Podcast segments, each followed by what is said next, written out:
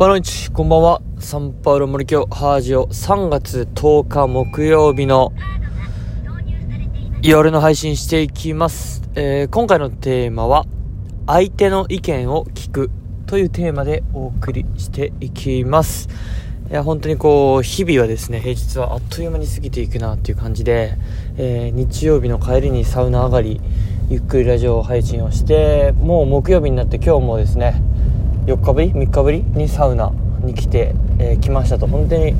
なんか日々あっという間に過ぎる中で、えー、サウナに来た時だけは、えー、立ち止まってゆっくりと、えいろんなことを考えれるというかやっぱり特別な、え時間ですね。このやっぱ行きつけのサウナ露天風呂最高だなというところで、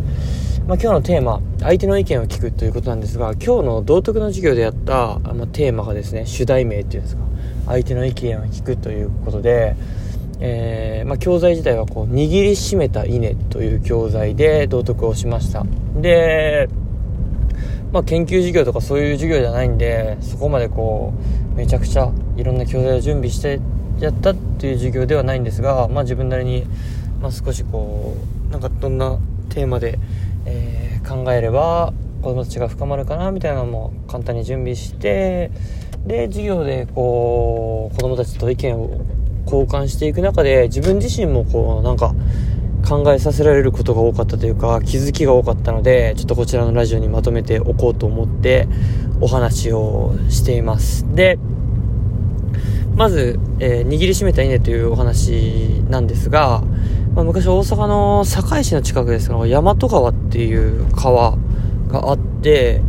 まあ、その川の周辺での出来事でですね、えーまあ、一つのえ主人公の地域が出てくる地域は、まあ普通にこう田んぼを耕して、まあ調子よく、こう稲をですね、稲というか、普通に米が収穫できたと。で、一方ですね、こうまあそんな、そんな主人公のもとにですね、ちょっとこの川を、なんですかね、川を通してくれというか、川の流れを変えてくれみたいな依頼が別の村から来た人に言われて、言われたんですよ。で、まあその主人公の村の人にとってみたらとんでもない話だと。なんで川を変えるなんてそんな無理だろうという依頼なんですが、まあとあることをきっかけにその依頼者の町に行くことがあって、で行ってみたらですね、なんか洪水の被害かなんか受けて、もう稲もドロドロになって、大変な状況だったと。いや、こんな状態じゃあ、こう多分田んぼというか農業なんてできないなみたいなことを気づいた上でまたそのやっぱりこう川の問題をこうやるのにこう川の場所を変えてくれみたいなまあ大規模な工事なわけですよね。そんなことできねえよ。ってなってた中であのー、まあ相手の村の状況を知った主人公はがいやいやちょっと話を聞いてみませんか？と言った時点で物語は終わるんですけどね、教材。ところで、こう、まあ、子供たちが考えていくみたいな。で、まあ、狙いとしては、えまあ、相互理解であったりとか、やっぱ相手のそういう、なんですかね、意見の背景みたいなことを知るみたいなところをこう、なんかまあ背景を知る態度を養うみたいなところなんですが、やっぱりこう自分の意見と相手の意見が食い違うことって、まあ生きていたら、もういくらでもあると思うんですよね。で、学校生活に落とし込むと、えー、休み時間にやりたい遊びが違うとかですね、まあ、ちょっとした言い合い喧嘩に発展するようなやっぱ意見が食い違うことってたくさんあると思うんですけどやっぱ自分の意見が正しくて、えー、意見が違う相手は悪いのかって言ったら絶対そうではないっていう中でじゃあそういうこうどう折り合いをつけるんだみたいななんかでまあまあまあそんなことを考える道徳だったんですが、まあ、ちょうど今ですねちょうど今っていう言い方もあれですけどまあ今やっぱその相手の意見を聞けなくてというか、それが食い違って、世界では大変なことになってるよねっていう、まあ、ウクライナとロシアの、まあ、状況を例に出したりしてみてですね。で、あくまで、まあ、自分は教師として、まあ、中立的な立場で物事を言うべきだと思ったんで、そういったスタンスも示しながら、やっぱりどうしても、こう、ニュースとか見たらみんなやっぱロシアが悪いみたいななってるけど、ロシア側の立場に立つみたいなのはどうかなみたいなこう語りかけたりもしながらですね。で、そんなことしてたら、あのその川を動かすみたいな話になった時にあ長崎にもさそういう問題になってるとこあるよね知ってるみたいなこと言ったらあダムの問題がありますねって一人の子が気づいたりしてそうそうそうそうと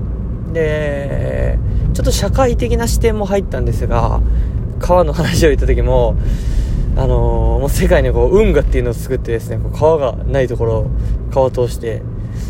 こうやってる地域もあるんだよみたいなことを喋ったりちょっとちょっとこう脱線もしながらでダムに関しても日本全国やっぱダムを作ったらダムによって自分の住んでた家とか町とか村が沈んじゃう地域もあるんだよと。みんなそうなったらどうするってなったら聞いたらまあ大半の子が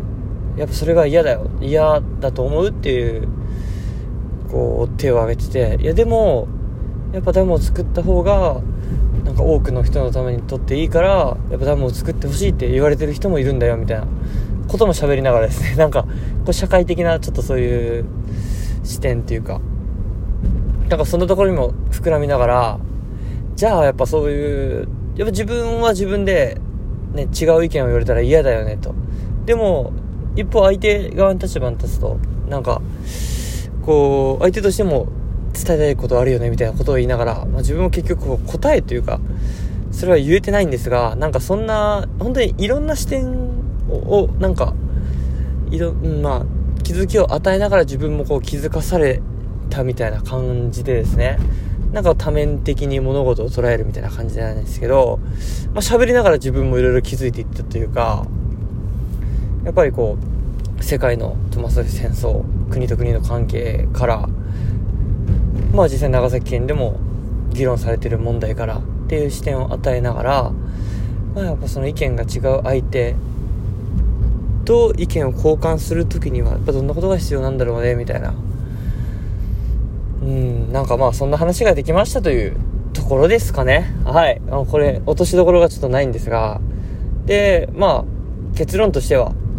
やっぱそれはやっぱ相手の立場に立って考えるとか、まあ、シンプルなものにはなってくるんですがやっぱ相手の話を聞くとかですね。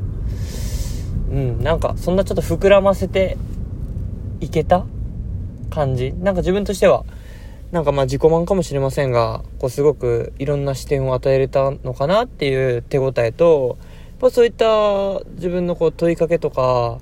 語りに対してなんか反応はこうすごく良かったというかいろんな反応が出たというかこうそういう話を聞く子供たちのこう、まあ、表情とか姿勢っていうのがこういやでも自分はこうだよみたいな感じでこう食らいつき気味食いつき気味であのー、っていう反応がなんか授業の中であったのでなんかいいいい議論を経験できたというかなんかまあわかんないですね。ちょっとまあ道徳的視点をきちんと与えれたのかどうかっていうかは分かりませんが、まあ、最低そういったなんか何かしら気づきというか新しい視点というかそしてこう社会の問題というかですね。長崎県の問題から世界の問題まで目を向けながらぱいろんな視点いろんな立場に立って物事を考えることって大切だよねみたいなことを、まあ、少しばかり 伝えることができたんじゃないかなと。なんかそんなことを感じましたのでこのラジオにまとめましたと。まあですねこう、まあ、相手の意見を聞く。っていうのはまずは聞くことから始まる。そして相手の立場に立って想像してみることからなんか相互理解みたいなあと寛容さみたいなのは生まれるんじゃないですかねと。はい本当にうん分かりませんが相手の意見を聞く。で聞いて受け入れるだけじゃもちろん解決しない問題がたくさんあると思いますので、まあ、その先の議論とかっていうのはまたまた別物というかまたそこから難しい問題複雑なことが絡み合ってくると思うのでそこまでは話せてませんがなんかその議論のきっかけというかスタンスというかですね、まあ、そんなことを子供と一緒に、えー、考えることができた、まあ、非常に豊かな時間というか教師冥利に尽きる時間というかですね楽しかったですねなんか子供たちの反応表情っていうのを見ていたらですねそんなお話でした。えー、ムイトブ